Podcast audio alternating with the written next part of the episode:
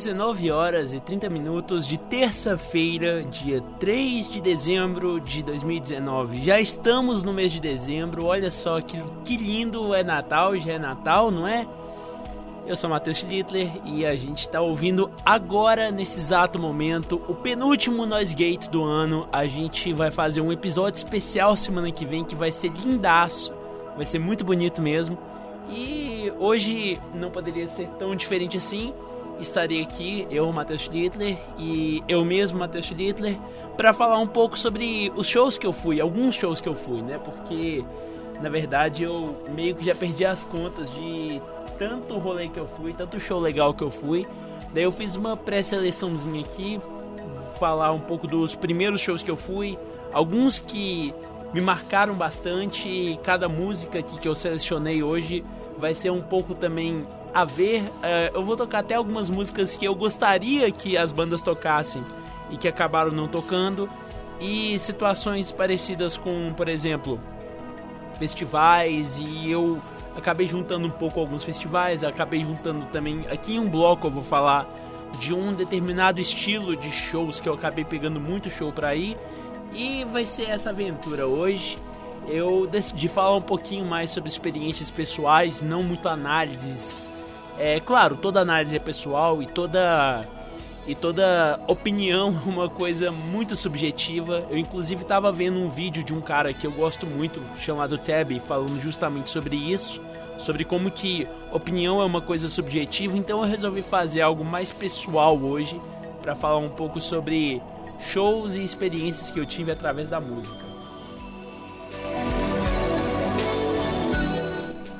E assim, hoje a gente vai falar sobre. Eu percebi depois que a gente vai falar muito sobre indie rock hoje, na verdade.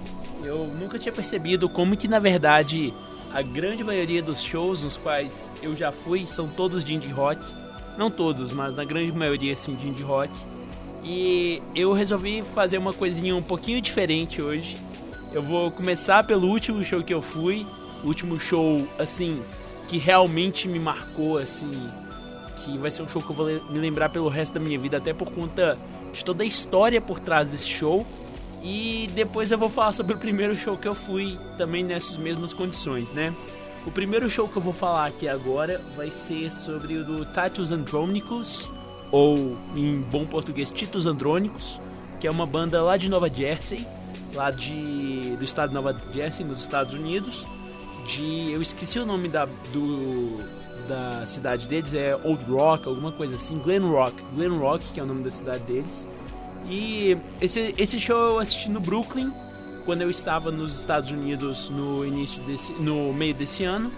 E eu assisti na Rough Trade, que é um lugar maravilhoso, um lugar muito legal, que é basicamente a maior loja de vinil, é a maior loja de vinil lado de Nova York atualmente, não aqui a maior loja de vinil que já existiu, mas é a que maior que existe em Nova York hoje em dia. A maior do mundo fica do outro lado dos Estados Unidos, lá em lá na Califórnia, lá em Los Angeles, chamada Amoeba Records, mas a Rough Trade é a maior da costa leste e de Nova York também, da cidade de Nova York.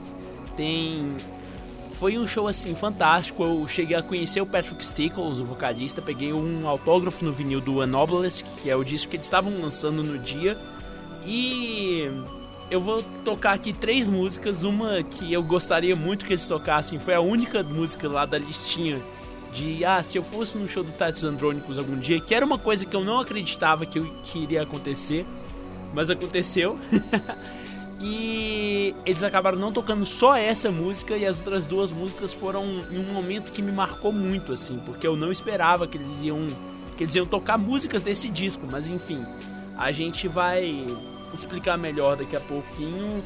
Uh, enquanto a gente vai falando aqui, enquanto a gente toca, depois que a gente toca, eu vou voltar um pouquinho, falar um pouquinho sobre as músicas e logo depois eu conto um pouco mais de história sobre esse show. As músicas que a gente vai tocar a primeira é que eu queria que eles tocassem, acabaram não tocando. que é Upon, é, Upon Viewing Bruegel's Landscape with the Fall of Icarus, que é um nome bem extenso. E depois a gente vai ouvir as duas músicas que mais me marcaram, que são justamente Etiomo e uma parte 2, assim, entre muitas aspas, da primeira, que é Upon Viewing Oregon's Landscape of the Floor. Ah, como que é o nome? Meu Deus. Upon Viewing Oregon's Landscape with the Flora of Detritus. É isso aí. A gente já volta e vamos nos falando. Fechou? É nóis.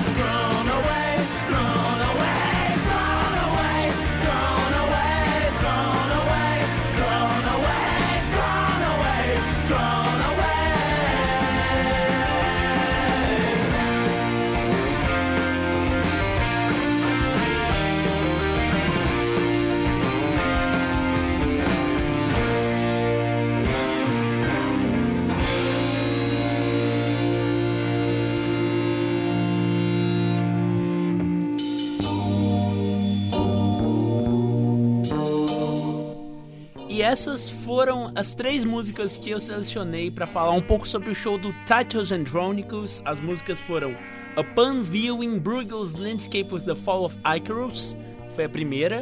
A segunda chama Et Hummel. A terceira chama Upon Viewing Oregon's Landscape with the Flood of Detritus. Que músicas, gente. Que músicas que marcaram muito a minha vida. É, igual eu falei, infelizmente o Titus não tocou a primeira música que a gente tocou aqui. Que eu acho uma música com uma letra belíssima. O que o Titus pega muito forte é justamente a questão das letras.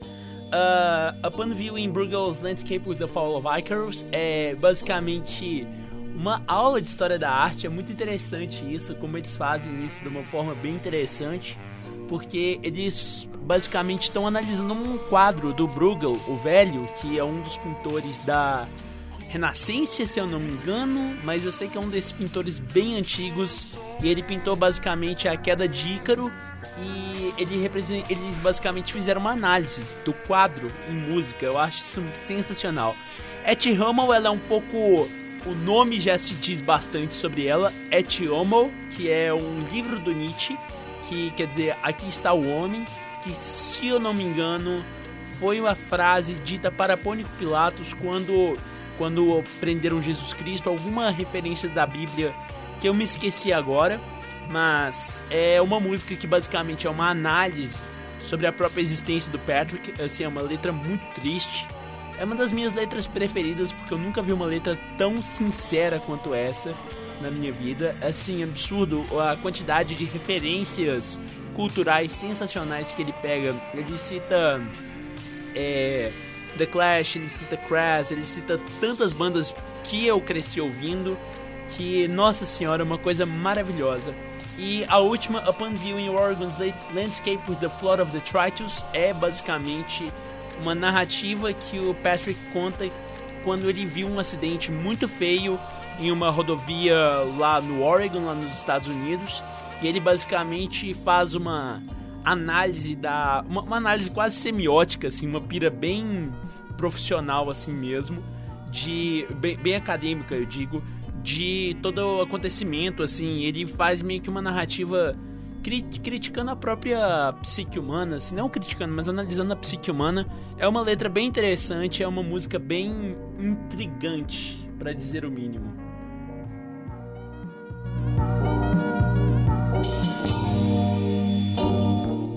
Tive que começar o BG de novo porque estava acabando.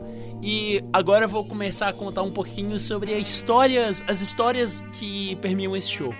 Foi no dia 24 24, eu quero acreditar que dia 24 de junho desse ano, uh, igual eu disse, lá, na, lá na, nos Estados Unidos, no Brooklyn, né? Lá em Nova York, na Rough Trade, que eu não tinha muita ideia do que seria quando eu cheguei lá.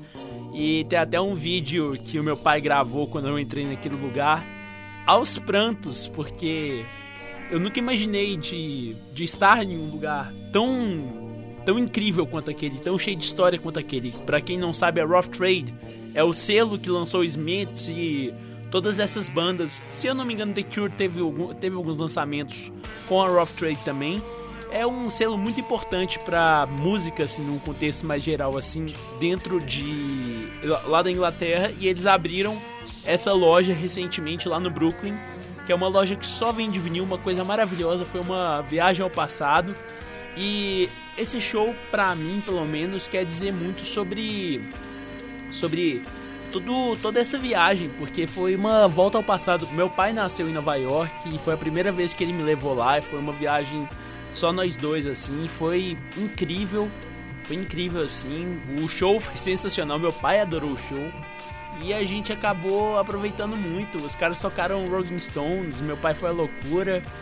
É um show bem divertido e foi bem interessante de ver as diferenças assim dos públicos em relação ao público brasileiro, o público de lá e tal. É um público muito mais assim, muito mais crítico do que o daqui. E os caras, é, o, e os caras fizeram um show maravilhoso, com uma energia lá no alto. E eu não esperava que eles iam tocar Etiomo e, e Oregon também, porque na verdade o que acontece é que o disco que eles lançaram essas duas músicas, que é o Local Business, que é o terceiro disco deles, não foi tão bem comercialmente falando, mas pelo visto, graças a Deus, eles têm um carinho gigantesco pelo disco, então eles gostam de tocar essas músicas. Tanto que eu lembro que tinha uma menina do meu lado que tava com a camiseta do Local Business e ela simplesmente pirou quando eles começaram a tocar Etioma, até porque na verdade essa música é a música que abre o show, né? Que, que abre o disco, aliás. Eles abriram um show com For Old News, For Old Friends and New, que é, um, que é uma música do disco The Monitor, que eu não coloquei nenhuma música aqui propositalmente, porque é um disco que conta uma história, então é muito difícil de selecionar só uma música, só um trechinho dessa história para colocar aqui. Mas assim, num geral foi um dos shows mais catárticos assim que eu já tive na minha vida, até porque eu tava conhecendo basicamente a cidade e vendo aquela coisa maravilhosa, um público completamente diferente. Das pessoas que estavam lá, eu só conhecia meu pai, eu acabei conhecendo o Patrick também, o vocalista. Cara, super gente boa, super, super bem educado, tirou uma foto comigo, que eu tô com um sorrisão, ele também tá com um sorrisão. Não esperava, inclusive, por conta dos teores das músicas deles, que são bem tristes. Mas o cara super simpático, super gente boa, me acolheu bastante assim até. Ele ficou todo surpreso, todo grato de saber que tem fãs no Brasil.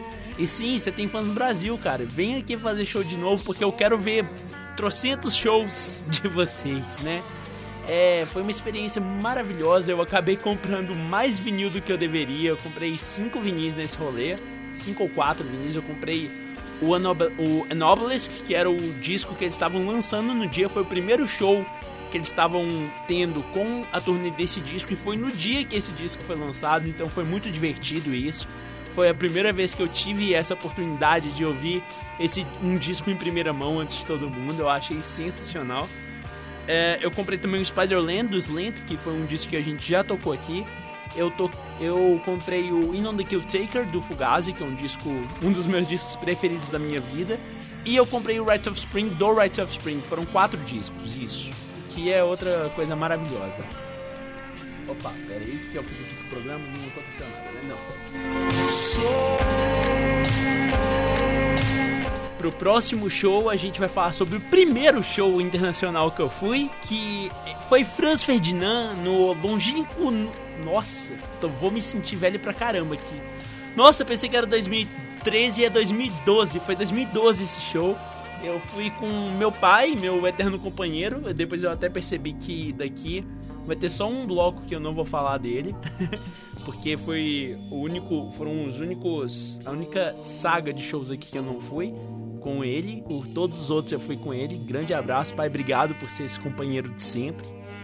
E só que esse show aqui tem uma uma questão muito interessante, que foi o único show talvez foi o único show da minha vida que eu fui com a minha mãe também. Eu era um moleque, eu era tinha o que 13 anos de idade, eu acho. Não, nem lembro quantos anos mais eu tinha. Não, 13 eu não tinha não. Eu tinha se foi 2012, eu tinha 15. Não. Ah, não me lembro mais quantos anos eu tinha, mas eu sei que foi super divertido, foi um show de graça na naquele lugar que a o, que foi onde Dom Pedro I, Dom Pedro I proclamou a independência, da, a independência do Brasil lá, eu esqueci, é na frente lá do museu, de um museu lá em São Paulo, que eu não vou me lembrar o nome, foi num parque, um show de graça, que pra gente foi muito bom, pro meu pai nem tanto, porque a gente chegou lá e acabou não tendo comida e só água para beber, e daí meu pai teve que sair e acabou perdendo um monte de show assim do festival. Tiveram shows bem legais aqui. Mas enfim, antes de eu entrar nesses detalhes, vamos ouvir três músicas do Franz Ferdinand que eu, que eu selecionei aqui: Darts of Pleasure, uh, Ulysses e Fresh Strawberries. Eu não lembro se eles tocaram Darts of Pleasure, tenho quase certeza que sim, mas as outras duas eu tenho certeza e tem bastante história para contar. Fechou? Já já a gente volta.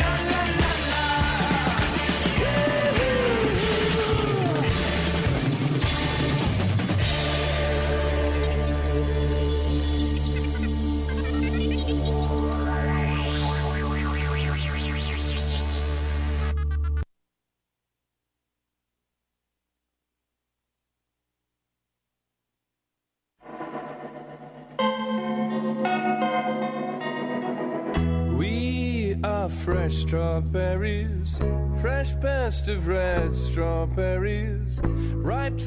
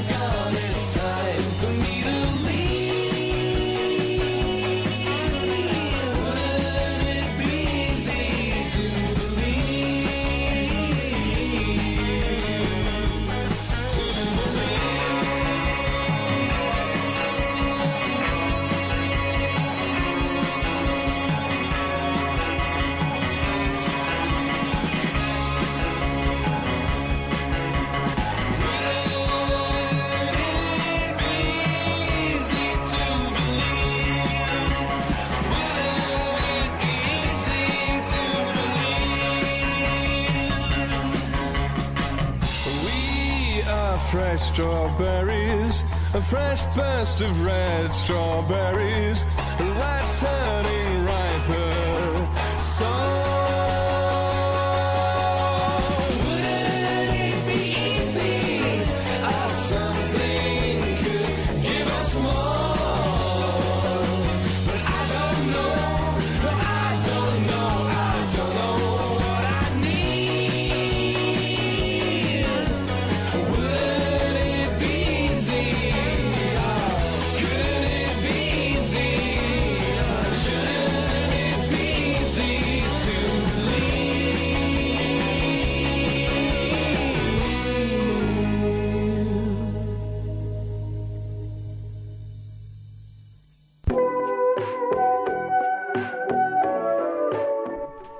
essas foram Darts of Pleasure, Ulysses e Fresh Strawberries da banda Franz Ferdinand, ou Franz Ferdinand, como eles costumam falar. E quem são esses caras? Vamos dar uma breve historiazinha aqui. É a banda que tem como principal nome o seu vocalista que chama Alex Capranos, que surgiu em Glasgow, na Escócia, por volta de 2000, 2001 mais ou menos. E eles foram um dos carros-chefes do que a gente chamou de indie rock lá no início da década de 2000, virada da- dos anos 90 para os anos 2000, com bandas como Strokes, Arctic Monkeys e o Franz Ferdinand tava lá entre essa galera, né? O Franz Ferdinand, aliás, eu não sei como que pronuncia o nome deles em inglês. E foi. Peraí, deixa eu chegar um pouquinho mais perto do microfone. Então, foi o primeiro show que eu fui ao vivo. Igual eu. O primeiro show que eu vi ao vivo. Internacional, claro. Em 2012, se eu não me engano. No Cultura Inglesa Festival. E o show foi de graça. Ah, teve boas aberturas com bandas como We Have Band, que pra mim é uma das, um dos nomes mais. Opa, perdão, não sei se fez um barulho aí. Aqui fez barulho, não sei se fui eu. Mas enfim, com We Have Band, que é essa banda com um nome um pouquinho questionável e com uma banda sensacional que hoje em dia eu gosto bastante. Na época eu não conhecia. E é até estranho você falar que você assistiu o show de uma banda que anos depois você foi virar fã, que é o The Horrors. Que bandaça sensacional. Mas então, esse show do lado de dentro foi uma delícia, do lado de fora teve até conflito com a polícia, porque basicamente o lugar lotou. Meu pai poderia contar melhor a história porque ele estava do lado de fora. Como eu disse, o show era de graça, nós entramos na fila por volta de umas 10 da manhã. Ou a gente foi almoçar, na verdade não, a gente almoçou e foi pro rolê, que foi uma sorte, inclusive, porque a gente tava lá querendo assistir desde o início. Também teve show da banda War, teve um monte de coisa. Quem lembra da banda War aí, gente? Quem lembra da banda War? Eu vou até esperar a mensagem aqui de alguém falando: Ah, eu lembro da banda War, porque nossa, que saudade dessa banda War, né? Foi uma febre, eu lembro que foi uma febre maravilhosa assim na época. E a banda War tocando Smiths foi um show bem interessante assim, na real. Que a gente ouviu, na verdade, na fila. Mas fato é, a gente chegou lá, tava uma fila super tranquila, a gente, tipo, questão de 30 minutos, 20 minutos, aliás, de fila, a gente entrou lá pra dentro, suave, tranquilo, só que a gente não tinha levado nada para comer. Quando, achando que lá ia ter, tipo assim, alguma coisa pra gente fazer um lanche, alguma coisa assim, então a gente foi suave. Chegou lá, não tinha nada para comer, só tinha água que eles estavam dando de graça. E basicamente, eu, minha mãe e meu pai ia passar pouco tempo porque ia ficar morrendo de fome. Meu pai, o herói, acabou indo pra fora pra comprar alguma coisa lá perto, alguma, algum brisquete assim lá perto. Só que quando ele voltou, isso foi questão de literalmente meia hora. A fila já tava dando volta no quarteirão. E acabou que teve alguns problemas de organização mesmo, que eu não vou me lembrar exatamente. Eu acho que eles tiveram que fechar. Meu pai lado de fora. Uh, eles tiveram que fechar porque não ia ter mais espaço pra galera entrar e todo mundo doido pra ver Franz Ferdinand, doido pra ver Franz Ferdinand. Acaba que deu confusão, deu polícia. Acaba que meu pai, meu pai se escondeu num lugar bem da hora assim. Na verdade, eu nem sei se ele chegou a ver essa esse confronto que teve com a polícia, mas fato é que depois ficou tudo bem e depois que tudo estava tranquilo, eles liberaram de novo. Meu pai deve ter pegado boa parte do show do Franz Ferdinand, ele acabou achando a gente. Ai, que show! Foi um show assim que, para um jovem Matheus, foi uma das experiências mais catárticas que ele poderia ter. Eu vou usar muita palavra catarse hoje, inclusive, mas assim, foi sensacional. Foi um show que era tudo que eu tava esperando na minha época, né? Naquela época eu era obcecado com indie rock, eu não tinha muito eu tinha, eu tive a ligação com o punk lá atrás e depois voltou, né? Principalmente com o emo e, enfim, a gente vai falar daqui a pouquinho sobre. Mas o fato é que foi um show sensacional. A energia dos caras ao vivo é sensacional. É um show que eu gostaria de ver de novo. Eles vinham quase todo ano pra cá, faz tempo que não vem. Um dos guitarristas deles até saiu. Enfim, não sei do que está sendo feito deles hoje em dia.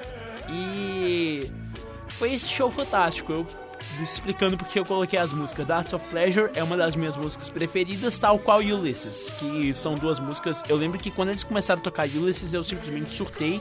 Eu já imaginava que eles iriam tocar Ulysses porque era do disco mais recente que eles tinham lançado pro show, que era o terceiro disco deles chamado Tonight. E Darts of Pleasure era do primeiro disco deles que tem o nome de Franz Ferdinand. Mas enfim, a grande surpresa foi Fresh Strawberries, que era, o, que era uma música que ia vir no disco depois que eles vieram aqui no Brasil. Foi a primeira vez que eles tocaram essa música ao vivo e eu tive a oportunidade de experienciar essa música antes de qualquer pessoa. E isso eu tenho um baita de um orgulho mesmo. Fresh Strawberries é, da, é do disco Right Thoughts, Right Words, Right Action. Que, se eu não me engano, saiu em 2014 ou 2015. Saiu até um pouquinho de tempo depois que eu fui no show deles, na verdade. Ou talvez 2013, não me lembro muito bem quando exatamente foi lançado. Mas eu sei que eu fui uma das primeiras pessoas a experienciar essa coisa ao vivo. Daí, quando meu pai chegou, eu lembro que eu abri um saco de batata Ruffles, comi e foi a melhor coisa que eu poderia ter comido na hora, porque, gente, eu tava numa fome que vocês não têm noção. E depois, para você pegar água também era mó rolê, porque tinha uma fila gigantesca. Foi, deu um pouquinho errado, mas depois deu muito certo. E foi foi essa coisa sensacional, né? Foi em São Paulo, né? Eu morava em Patos de Minas ainda, grande Patos de Minas, na qual eu experienciei vários shows de sertanejo durante a minha infância e minha juventude. E esse foi o primeiro show internacional de rock and roll que eu fui Foi um prazer imensurável de ver esses caras ao vivo.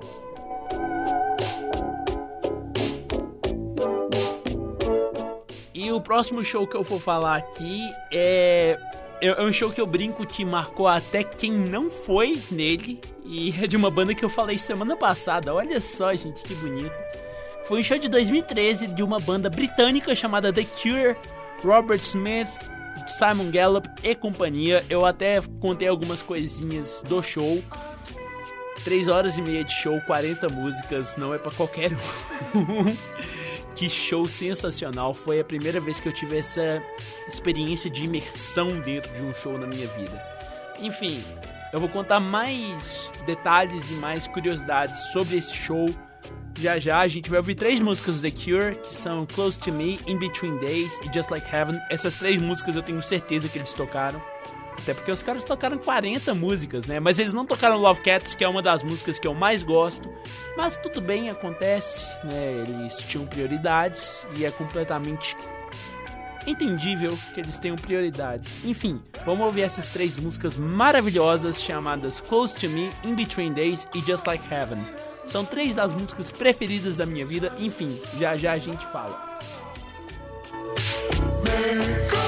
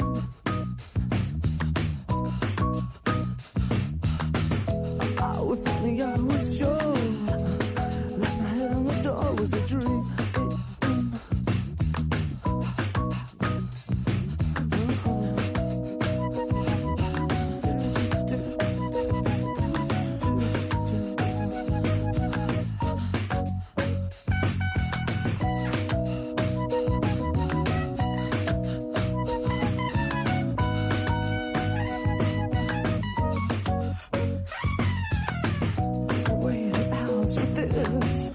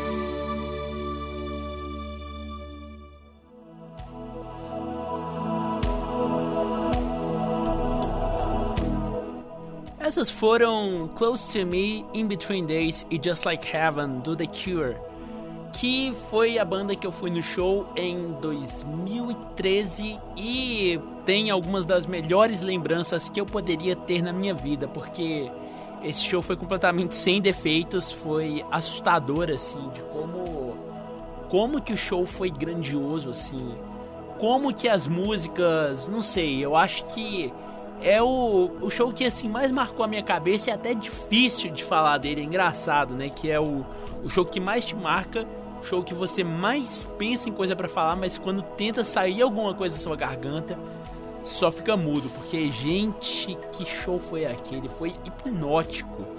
Foi a primeira sensação de uma real imersão dentro do show, das músicas, do que eu tava vendo lá. Gente, aquilo lá foi um nível que eu nunca vi na minha vida.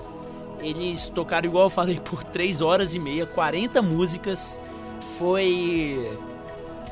Ah, uma, uma sensação assim de catarse, assim. Eu lembro que eu chorei igual uma criança quando eles tocaram Just Like Heaven, apesar de que eu era uma criança, de certa forma.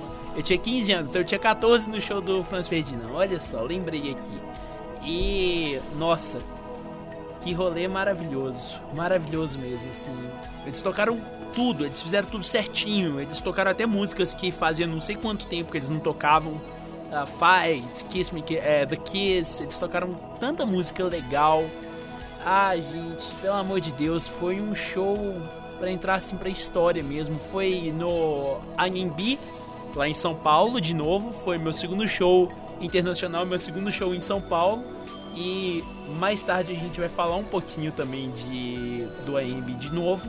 É um lugar que eu guardo muitas boas lembranças e assim, eu nem vou falar muito sobre as músicas do The Cure porque eu já falei semana passada bastante sobre eles e é, essas músicas são meio que atemporais. É surreal da gente pensar que uma música como Close to Me foi escrita na década de 80, ainda finalzinho da década de 80. E a gente vê influência de jazz, que é uma coisa que assim é surreal de pensar junto com o pós-punk para aquela época. E hoje a gente tem, por exemplo, Algiers e e também é principalmente Algiers que faz essa mex, essa mescla tão bem no no pós-punk hoje em dia, né? Ah, foi um show muito assim, foi o segundo show que eu fui com meu pai, meu pai sempre comigo e assim uma grandiosidade sem tamanho. É, teve uma banda de abertura que foi bem bizarro assim, foi bem divertido assim. É, na época eu não gostei, hoje quando eu lembro eu falo, nossa, esse som era muito legal. É, é essa coisa que a gente vai descobrindo, mas eu não lembro do nome da banda, não lembro de jeito nenhum do nome dessa banda. Eu tenho a impressão que foi Harold, talvez, não sei se foi Harold, mas assim, se for Harold é uma coisa que eu acho bem legal, porque Harold é uma banda que eu gosto muito, eu gosto de pensar que foi Harold. Enfim, isso foi 2013, Matheus tinha 15 anos e foi simplesmente surreal, assim, de ter esse show. Inclusive, Just Like Heaven é uma música que eu já ouvi ao vivo duas vezes, tocada por duas bandas diferentes. Uma foi o The Cure e a outra foi em 2014 no Lollapalooza, que é o próximo assunto.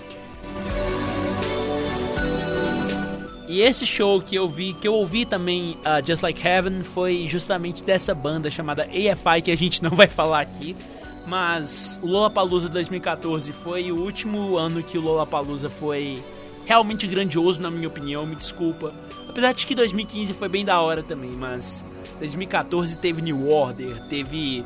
Ah, eu falei de New Order também semana passada. Inclusive, não vamos tocar New Order hoje, porque daí seriam duas bandas que eu já falei semana passada e ia ficar um pouco repetitivo, né? Mas eu acho que foi o ápice, assim, da minha. Da minha energia indie, assim. E aqui eu vou tocar três músicas também que me remetem a esse rolê. Uma do Vampire Weekend, que é Oxford Cama, que tem uma história super bonitinha e duas do Cage Elephant que semana que vem eu provavelmente vou tocar também. Opa, spoiler! Alô Danilo, você sabe que eu tô falando, mas enfim.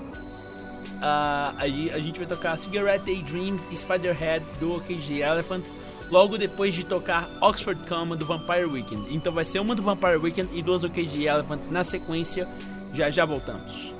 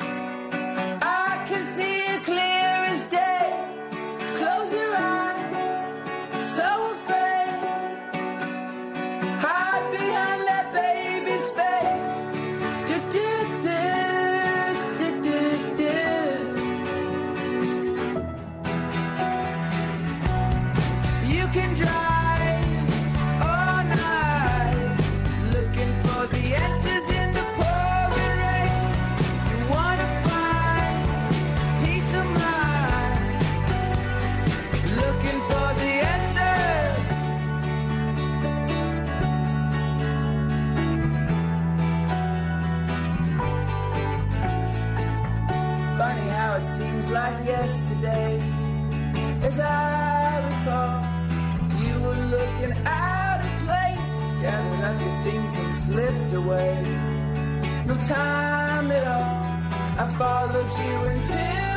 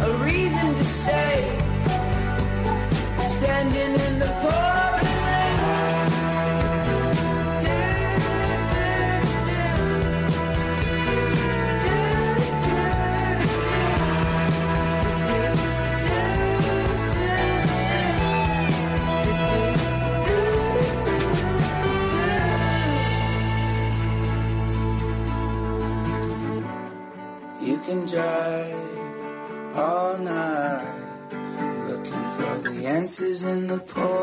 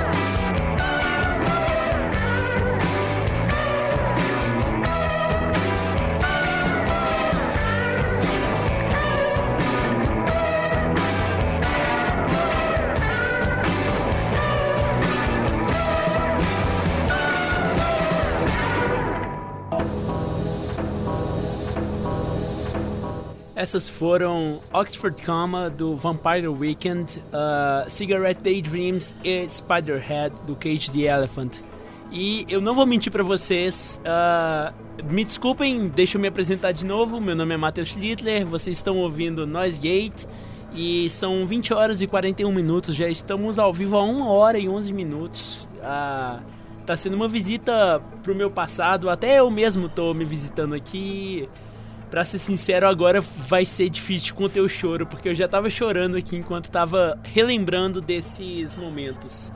É, essas três músicas que eu selecionei são basicamente uh, referentes ao Lollapalooza que eu fui em 2014 e no qual eu conheci grandes pessoas nas quais eu considero muito até hoje. Marcelo que tá me ouvindo, que tá sempre em Patos, é uma, é uma ironia muito, muito doida, né? Que na época eu morava em Patos e agora o Marcelo trabalha e vai direto para Patos uh, com o trabalho dele. E eu acho isso tão, tão incrível assim, como que a, a vida acaba dando voltas. Diego, Miller, grandes amigos que eu fiz lá, a, pa a Paola, por mais que faz muito tempo que eu não ouço falar dela, que eu não vejo, que eu. É, eu tenho um carinho muito especial por essa galera e foi um momento muito único assim na minha vida, para ser sincero, porque assim, já faz cinco anos já que esse rolê aconteceu, mas que foi um grande momento assim na minha vida. Foi o último ano que eu tava morando em Patos e tudo na minha vida ia mudar depois desse desse rolê e eu lembro que no segundo dia do Lollapalooza, quando acabou, eu deitei na cama da casa do meu avô olhei pro teto e pensei, será que eu mereço isso? Será que eu, um, um molequezinho do interior que não tem nada assim com, com a vida e nenhuma perspectiva assim da hora, essas crises adolescentes, né? Eu que não tenho nenhuma perspectiva de vida, mas, né, tinha 17 anos, vamos deixar essa passar, né? Mas, aliás, eu tava com 16 ainda na época. E eu só deitei assim e pensei, será que eu mereço isso tudo? E é estranho que até hoje eu penso muito, muito isso de vez em quando. Será que eu mereço estar aqui nessa rádio fazendo esses programas tão legais assim para vocês? E às vezes eu acho que sim, às vezes eu acho que não, mas assim, é muito doido porque eu acho que foi esse rolê que na verdade me fez progredir muito assim e grandíssimas pessoas, grandes amigos meus mesmo, que a Heloísa também, grandíssima amiga minha que eu também conheci lá. Ah, foi um show emocionante, foi um rolê bem emocionante assim. Uh, eu vou citar todos os shows que eu fui. Não sei se eu vou lembrar de todos, mas vamos lá. Fui no show do Silva, logo depois foi do Cage the Elephant, logo depois foi. Eu já fui pro Phoenix direto, eu acho que já fui pro Phoenix direto, assisti Muse e encerrou o primeiro dia. Tenho quase certeza. Ah, Portugal the Man, lembrei. Portugal the Man no primeiro dia também. É, foram esses cinco shows que eu assisti no primeiro dia. No segundo dia, eu não me lembro qual foi o primeiro show, mas eu lembro que foi Vampire Weekend logo depois. E depois eu fui assistir Jake Bug, só que eu peguei um trechinho do AFI. E depois eu assisti New Order, que foi esse show que eu e meu pai choramos igual criança, porque o show bonito esse aí. E, assim, sem nenhum defeito. Ah, eu assisti Johnny Marr também no segundo dia, lembrei aqui agora. E assim, foi um momento sensacional. Foi o último ano que eu tava em Patos, hoje já tô aqui em BH e o futuro só dirá se eu vou para Nova York. Talvez eu vou para Nova York, talvez eu vou pro Canadá ano que vem. Eu ainda tô vendo como é que vai ser meu futuro, mas a priori eu estou aqui em BH e eu acho que esse show com essas é, essas três músicas me marcaram muito. O show do Cage Elephant até hoje é uma das coisas mais insanas que eu já vi na minha vida. E foi o primeiro show que eu assisti com essa galera que que eu tô falando aqui com o Marcelo, o Miller, que tão, os dois estão me ouvindo. Diego também deve estar tá me ouvindo. Um grande abraço pro vocês três, gente. Isso esse rolê foi muito incrível, foi muito incrível mesmo. E e é isso.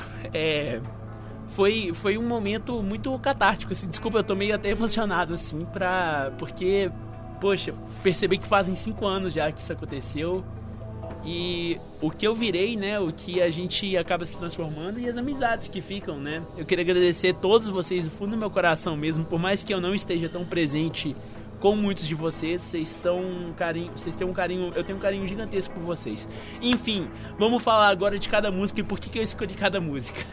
em Oxford Cama, que eu assisti com Paola, eu lembro direitinho. Uh, Oxford Cama, a música do Vampire Weekend. Aconteceu uma coisa que foi assim rodou o festival inteiro, todo mundo ficou sabendo, mas eu e Paola tivemos a oportunidade de ver isso acontecendo do nosso lado que foi um pedido de casamento que uma menina fez para outra menina, super bonitinho durante essa música.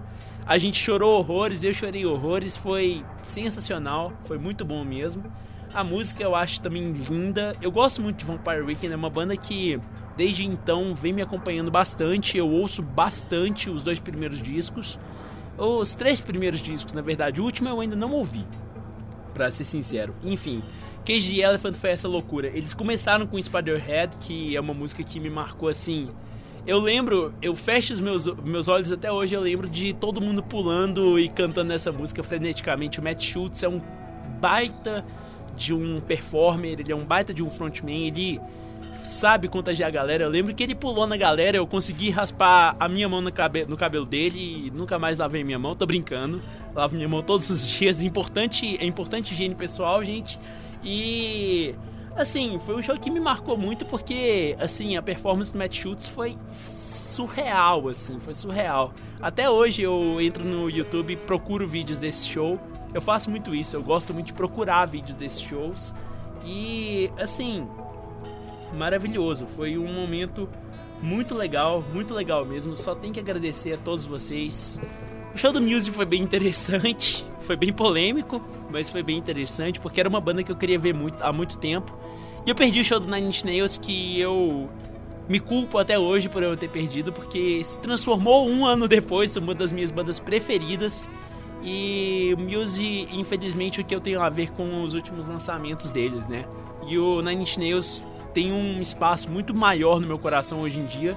Eu perdi o show do Nine Inch Nails por conta do show do Muse é um, é um dos meus maiores arrependimentos que eu tenho. É meu segundo maior arrependimento da minha vida em questão de festival. Eu vou falar do meu primeiro já já, já já mais ou menos, porque a gente ainda tem muita música para falar hoje. E basicamente é isso. Ufa, que rolê! Foi um rolê incrível. E a partir daí eu mudei para BH. E quando eu mudei para BH, aconteceu umas coisas assim de que eu comecei em um show por semana quase, porque foi muita coisa e o que pegou mesmo comigo, que acabou pegando o Diego também, meu amigo Diego, foi o rolê, esse rolê chamado Real Emo, né, que é o que estourou pra essa galera mais hipster mesmo.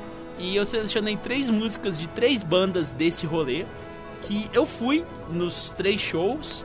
Eu peguei aqui Dowsing, eu vou tocar Ginger, Ginger, Ginger. Eu não me lembro se eu encontrei com o Diego, porque esse daqui foi um show que eu fui em São Paulo também. E os próximos dois shows que a gente vai falar, que é do The World's a Beautiful Place and No Longer Afraid to Die e do La Dispute, a gente, eu assisti aqui em BH. Eu não me lembro se Diego tava no Dowsing também. Se caso você estiver me ouvindo, me manda uma mensagem me lembrando se você foi nesse show.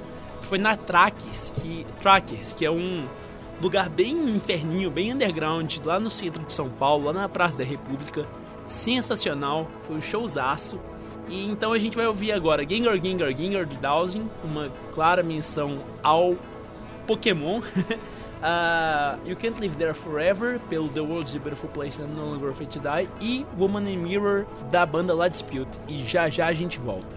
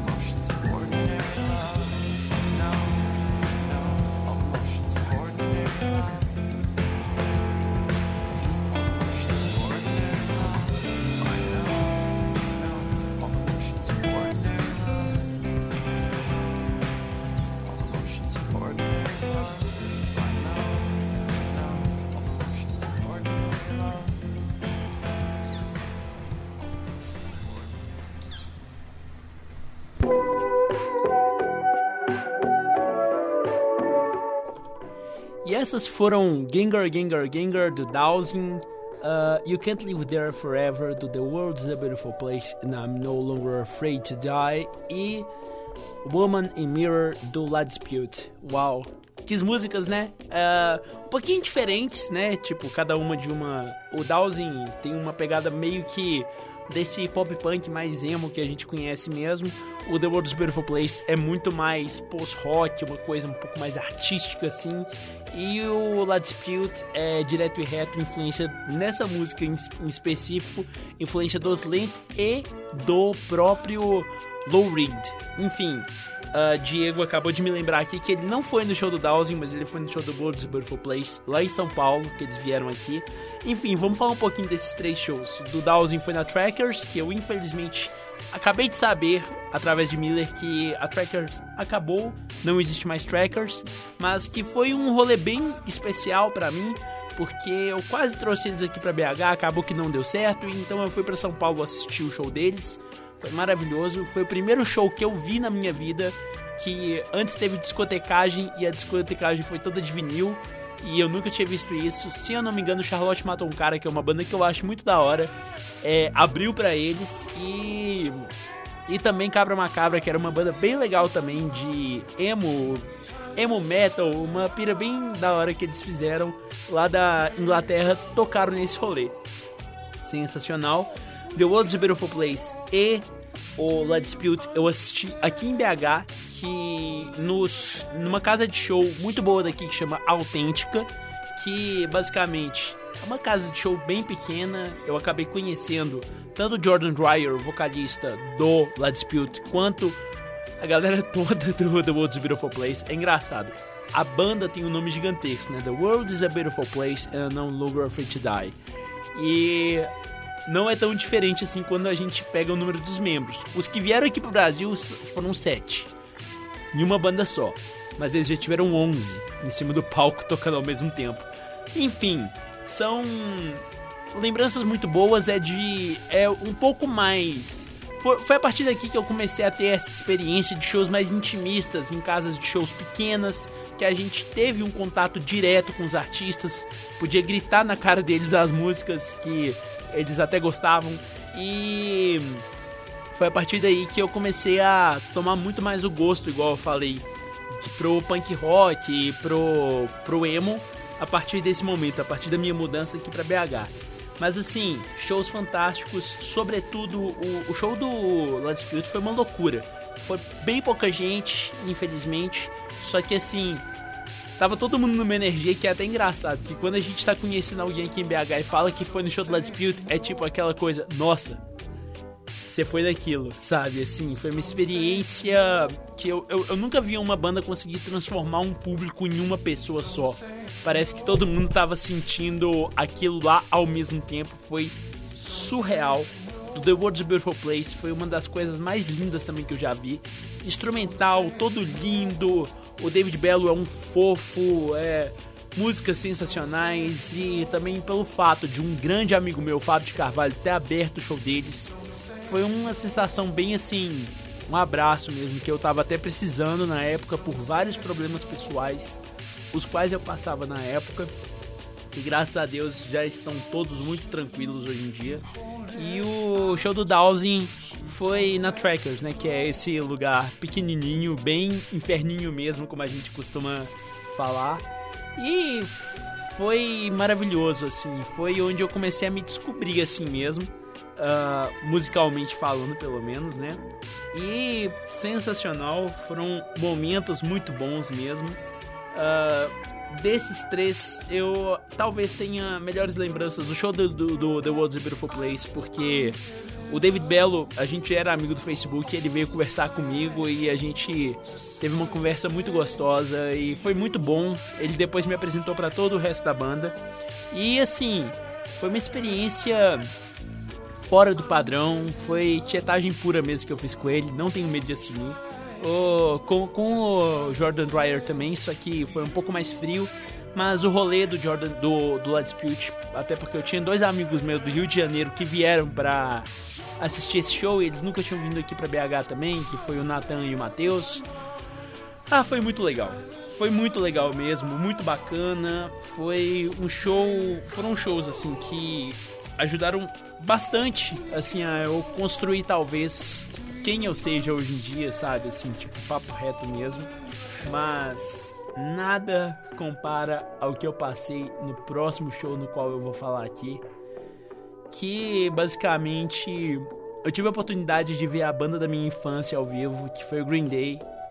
E vamos lá, vamos ouvir essas músicas e já já a gente se fala. A gente vai ouvir 2000 Light Years Away, She Scattered. É um pouco estranho escolher essas músicas para falar sobre o show do Green Day, mas eu já já falo por quê. Fechou? Vai ter aqui num caso novamente de uma música que eu queria que ouvir, que eu queria ouvir ao vivo, mas acabei não ouvindo ao vivo. Ah, You Can't Live There Forever eu também não ouvia do The World's Beautiful Place. Mas eu sabia que eles não iam tocar porque não é uma música muito fácil de executar ao vivo por conta do violão e de todos os violinos, etc, etc mas tudo bem. You Can't Live There Forever é uma música que, por motivos pessoais, me marca muito. Mas enfim, é isso. Vamos ouvir agora 2000 Light Years Away, She e Scattered do Green Day. Vocês devem estar pensando por que essas músicas. She tudo bem, mas 2000 Light Years Away e Scattered é uma escolha meio estranha, mas a gente já já explica, falou? É nóis, gente!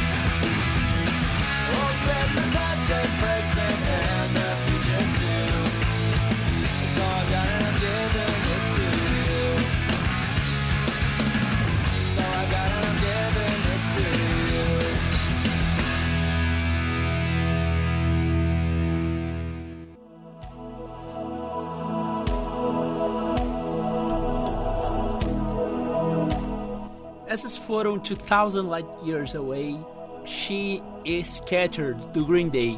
E foram escolhas bem interessantes para eu falar sobre esse show em específico, porque das três, apenas uma é um hit e a gente sempre lembra do hit. E por um plot twist, na verdade, essa música o Green Day não tocou no show que eu fui. Eles também fizeram um set gigante de 35 músicas, duas horas e meia de show. Ah, e eles tocaram 2000 Light Years Away, que é uma música do primeiro disco deles, que é o Kerplunk, que é um dos meus preferidos, meu segundo preferido, para ser sincero. E eles tocaram Scattered, que é uma música do Nimrod, que é o terceiro.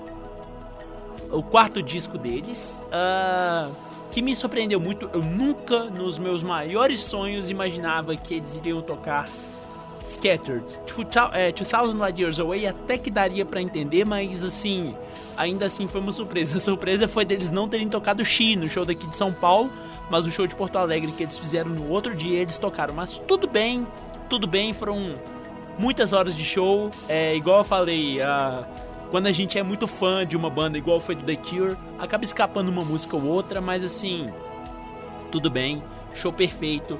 Foi aquele tipo de show que você basicamente abraça o desconhecido do seu lado, chora no ombro dele, porque ou emoção, ou emoção linda, foi basicamente o meu eu do passado entrando em tranquilidade porque eu finalmente assisti o show desses caras, porque eu era literalmente obcecado para ir no show deles desde 2009 e eu finalmente consegui em 2017 ou 2018, 2017.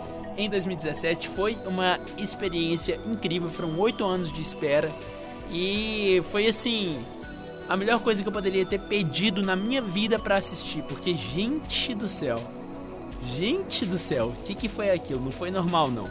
Foi uma energia sensacional. Meu pai que foi no show do Queen falou: show desses caras não tem igual não. Chorei no ombro do meu pai também. Foi um outro show que ele me acompanhou também. E assim, sensacional. 2000 Light Years Away, inclusive, depois dessa turnê que eles fizeram, que acabou finalizando com duas coisas, que foi uma, um compilado com muitas músicas que eles tocaram durante essa turnê chamada God's Favorite Band e um clipe, dois clipes na verdade de uma música inédita que eles não haviam lançado na época, que eu esqueci o nome agora, mas que tem uma referência de We Li- é, They Live, um filme que eu adoro, e de, de 2000 Light Years Away, que é um clipe muito legal de imagens de shows deles quando eles ainda eram independentes, antes de 94, antes de terem estourado pro Duke, quando eles faziam show na Gilman Street ainda, que é um tema que eu vou pegar em algum programa aqui algum dia, contar a história de Gilman Street, que é um negócio sensacional. Agora, Scattered é uma música que assim, ela é completamente esquecida no meio do Nimrod. Muita gente acha que essa música é meio que pra encher linguiça, mas particularmente é uma das minhas músicas preferidas, com uma letra maravilhosa, linda demais. E eu fiquei completamente surpreso, atônito, na verdade. A palavra é eu fiquei atônito quando eles começaram a tocar essa música. Eu pensei, é verdade mesmo que eles estão tocando Scattered? E foi engraçado a lembrança que me veio, porque eu ouvia muito essa música quando eu ia em uma psicóloga chamada Áudria. E quando eles começaram a tocar essa música, eu lembrei da fila de espera, do, da salinha de espera dessa, dessa, é, dessa psicóloga que eu ia toda semana, que me ajudou muito, inclusive muito obrigado, Áudria. E eu acho muito estranho, tipo, diz muito sobre a relação que você tem com uma banda se a coisa que você lembra quando você tá no show é da, da sala de espera de sua psicóloga, pra você ver. É a minha cabeça me mostrando como que essa banda me ajudou, tal qual a Audrey me ajudou bastante na época. E foi simplesmente surreal. Eles não tocaram She, que é uma música que é uma das músicas preferidas de um antigo professor meu de inglês no ensino médio que chama Lívio. Eu lembro que o Lívio falava que adorava essa música pra mim, e eu adoro essa música também. Na época não gostava tanto, hoje em dia eu adoro ela. E a gente vê que as três músicas que a gente tocou são todas da década de 90, da primeira fase da banda, porque a banda teve duas fases, uma na década de 90 até 2004 e a outra depois de 2004 com o lançamento do American Idiot. E foi um show assim sensacional. Assim, tocaram músicas tipo FOD que eu nunca imaginei na minha vida. A, a última vez que eles tinham tocado FOD, inclusive, foi no show anterior que eles fizeram aqui no Brasil. Se não me falha a memória, ou. Não, minto. Eles tinham três anos que não tocavam essa música. A primeira vez que eles tocaram ela ao vivo, de- desde então, foi no show de São Paulo que eu fui. Então, tudo bem que eles não tocaram Xi, eles tocaram FOD pra gente. Ah, e foi assim, um outro show que eu vi com meu pai. Não foi um show que eu me lembro de ter feito algum amigo nesse show, porque eu queria tanto ter esse momento pra mim que foi, nossa, surreal, assim, surreal mesmo. Eu literalmente me, me, me internizei, internalizei, né? E expurguei todos os demônios do meu passado. Foi, foi uma coisa muito linda mesmo, muito linda mesmo. Eu me emociono só de lembrar. Não, não foi essa coisa, tipo, tão uau, como eu mudei desde então. Não, porque eu já era bastante parecido com quem eu sou hoje em dia quando eu assisti o, o show deles. Mas na época eu me emocionei muito porque eu pensei, tipo, quando eu comecei a querer esse show, eu lembro que em 2010 eles confirmaram o show, eles vieram pro show, eles vieram pro Brasil, tocaram no IMB, no mesmo lugar inclusive, e eu não podia entrar por conta de malditos oito meses, porque o show era em outubro, dia 22 de outubro. Olha só, gente, eu lembro até do dia da data do show que eu não fui. 22 de outubro de 2010 e só podia entrar maiores de 14 anos. Eu tinha 13 na época e o pessoal só falou: "Não, você não pode entrar nem com seu pai". Daí eu fiquei devastado. Aqui, olha, agora a gente tem uma base. Se eu tinha 13 anos em 2010, a gente já vai lembrar de qual era a idade em todos os outros shows que a gente falou aqui, que eu tava completamente confuso. Eu tô mal de matemática pra caramba, já falei que 2014 foi 5 anos atrás, mas 2014 foi 6 anos atrás. É uma confusão aqui que tá rolando na minha cabeça, porque eu não sei matemática, não sei números, infelizmente. Mas foi surreal. Foi uma experiência surreal que eu tive, surreal mesmo. E não tem muito o que falar, assim. As músicas também não tem tanta coisa pra falar porque a gente sempre ouve Green Day, a gente sempre sabe da história do Green Day, é uma das maiores bandas da atualidade, não tem como negar, apesar de que essas últimas músicas deles estão bem ruinzinhas, estão bem ruinzinhas mesmo. Eu vi algumas teorias da conspiração que eu vou ficar feliz se for verdade, mas infelizmente nesse ponto eu já não espero tanta coisa boa assim mais não. Ah, a gente vai entrar aqui pro nosso último bloco, a gente vai tocar três músicas do outro festival, porque na verdade eu fui em só dois grandes festivais na minha vida. Ah, um foi o Lollapalooza de 2014 e a gente vai finalizar falando do Popload de 2018, que não foi uma experiência tão boa assim pra mim, apesar de que eu fui com o Vitor, meu amigo que eu vivo citando aqui lá de João Pessoa. Grande abraço, Vitinho, eu te amo pra caramba. Mas assim, tiveram shows que destruíram o meu psicológico, posso dizer assim, que a gente já citou aqui também. Mas enfim, vamos tocar três músicas, uma também das que eu vou tocar aqui eu acabei não ouvindo ao vivo, mas três músicas de três artistas diferentes. A gente vai começar com Green Light da Lord, que spoiler é a que eu não ouvi. Kids do MGMT e Title Registration do Death Cab for Cutie. Eu não vou tocar música do meu show preferido do dia porque é um pouco pesado e eu acho que não combina com o tema e com a paleta de músicas que a gente tá ouvindo hoje, fechou? Então vamos ouvir Green Light da Lord, depois Kids do MGMT ou Minas Gerais Mato Grosso. Essa piada nunca fica ruim. E vamos tocar Title Registration, que a gente já tocou aqui em alguns episódios passados dos nossos queridíssimos do Death Cab for Cutie. E já já a gente volta.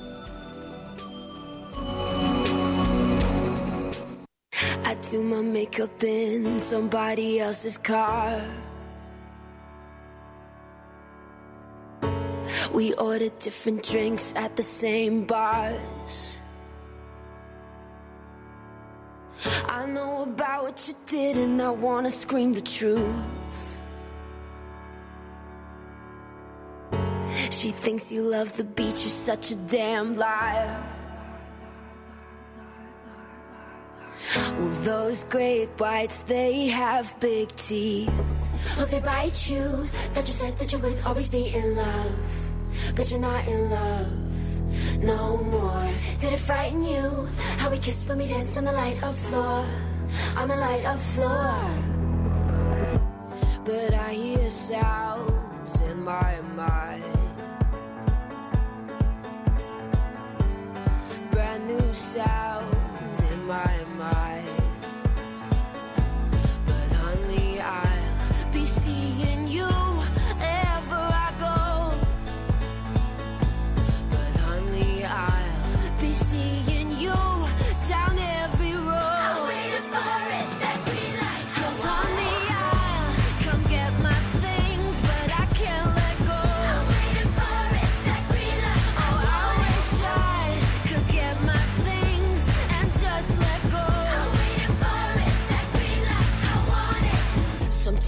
Wake up in a different bedroom. I whisper things, the city sings them back to you. Well, those rumors, they have big teeth. Hope they bite you. Thought you said that you would always be in love, but you're not in love no more. Did it frighten you? How we kissed when we danced on the light up floor, on the light up floor. But I hear sounds in my mind. Brand new sounds in my mind.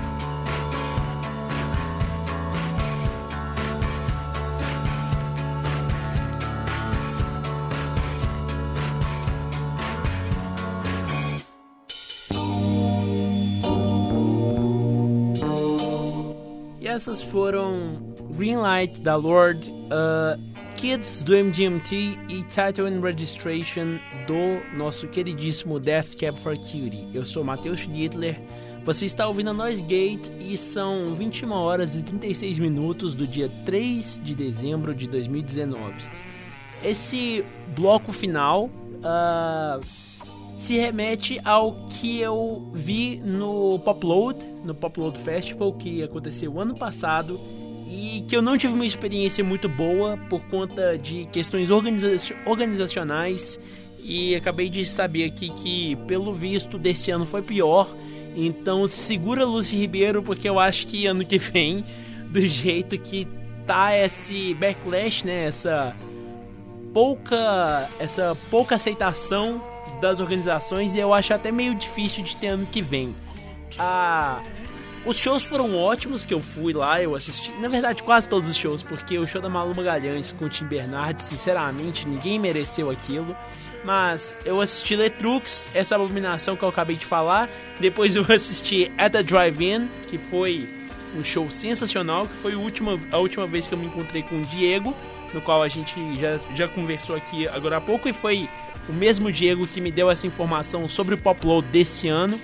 E depois eu depois do At Drive-In eu assisti justamente o Death Cab for Cutie, que foi pesado, foi bem pesado. E depois eu assisti o MGMT e depois eu fui embora. Mas por que, que eu fui embora? Vamos lá, detalhe por detalhe. Cheguei lá bem cedo, bem cedo na verdade, antes do almoço, com o intuito de assistir todos os shows, porque eu queria assistir At the Drive-In, que ia ser o primeiro show internacional que ia tocar. Eu queria conhecer Letrux também. Queria dar uma chance para Malu Magalhães e pro Tim Bernardes, mas infelizmente os dois não conseguiram me conquistar. Dito isso, show da Letrux, maravilhoso. Show da Malu com o Tim Bernardes, chuva e o show completamente sem sal, que não combinou muito bem com a chuva. E depois o show da The Drive-In foi basicamente uma loucura. Foi um show de hardcore, como todo qualquer show de hardcore. Uma loucura mesmo, foi bem divertido. Ah, eu gosto muito, o público não gostou muito, mas eu gostei bastante. A galera que tava lá pelo Let Drive-In gostou bastante. E depois Death Cab for Cutie, que foi um show muito pesado, assim, muito denso, só que muito bonito também.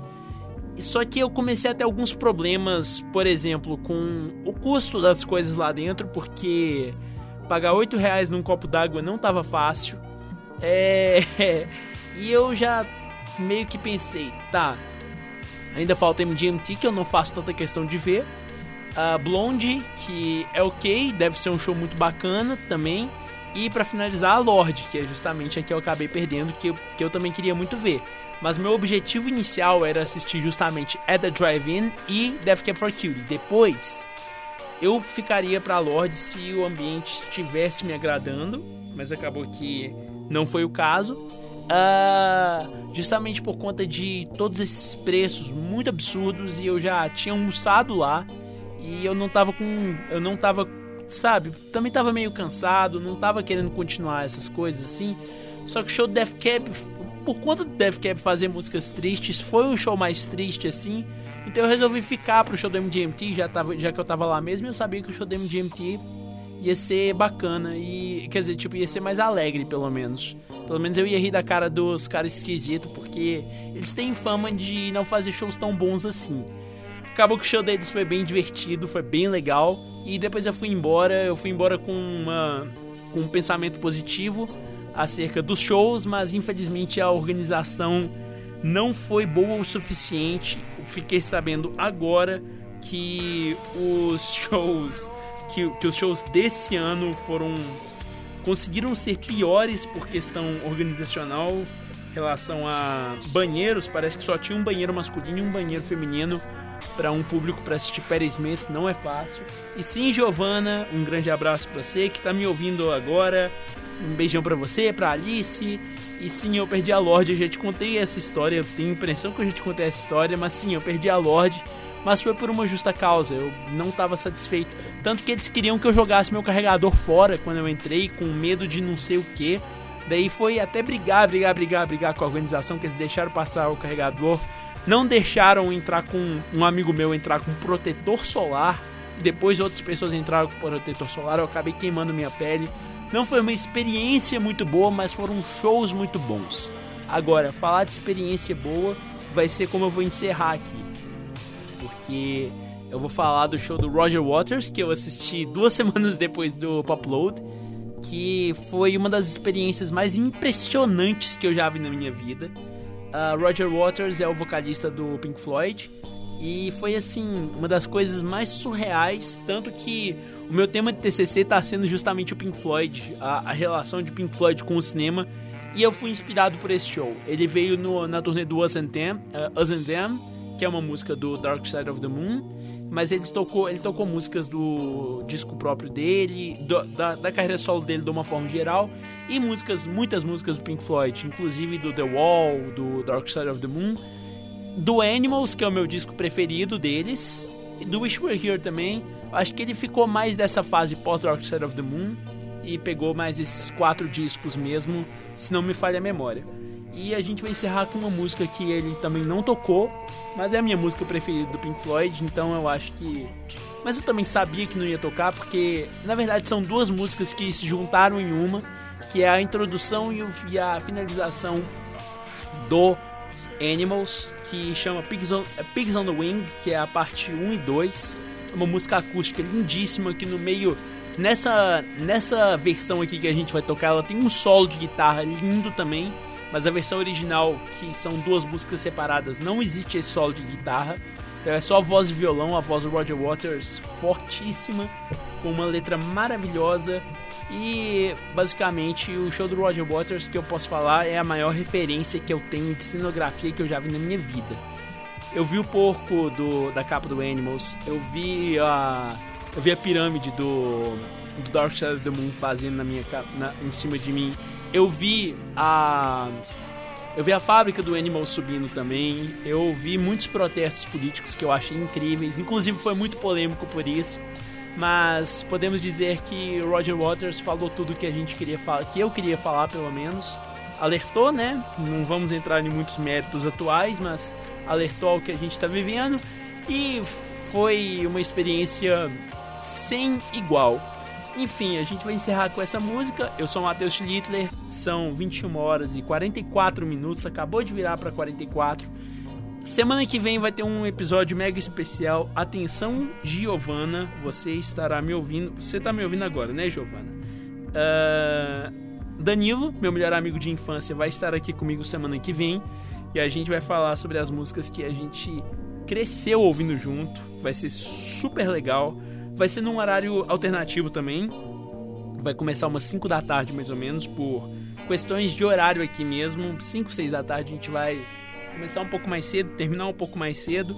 Mas é isso, Danilo vai ser ultra mega bem-vindo aqui semana que vem pra gente falar um pouco sobre as histórias das nossas vidas como admiradores de música e vai ser um programa sensacional.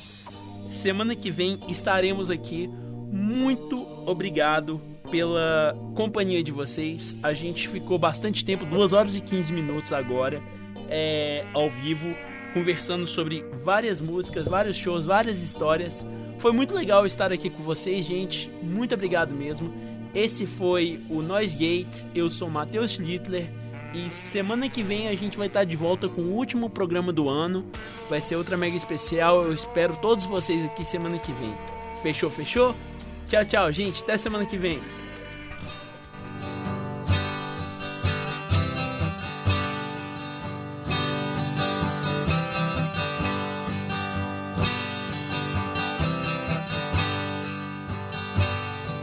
If you didn't care,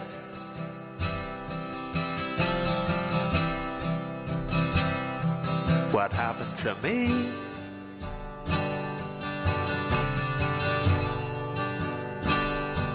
And I didn't care.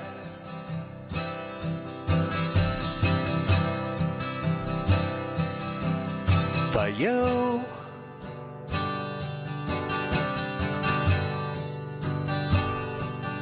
We would zigzag away through the boredom and pain, occasionally glancing up through the rain, wondering which of the buggers to blame.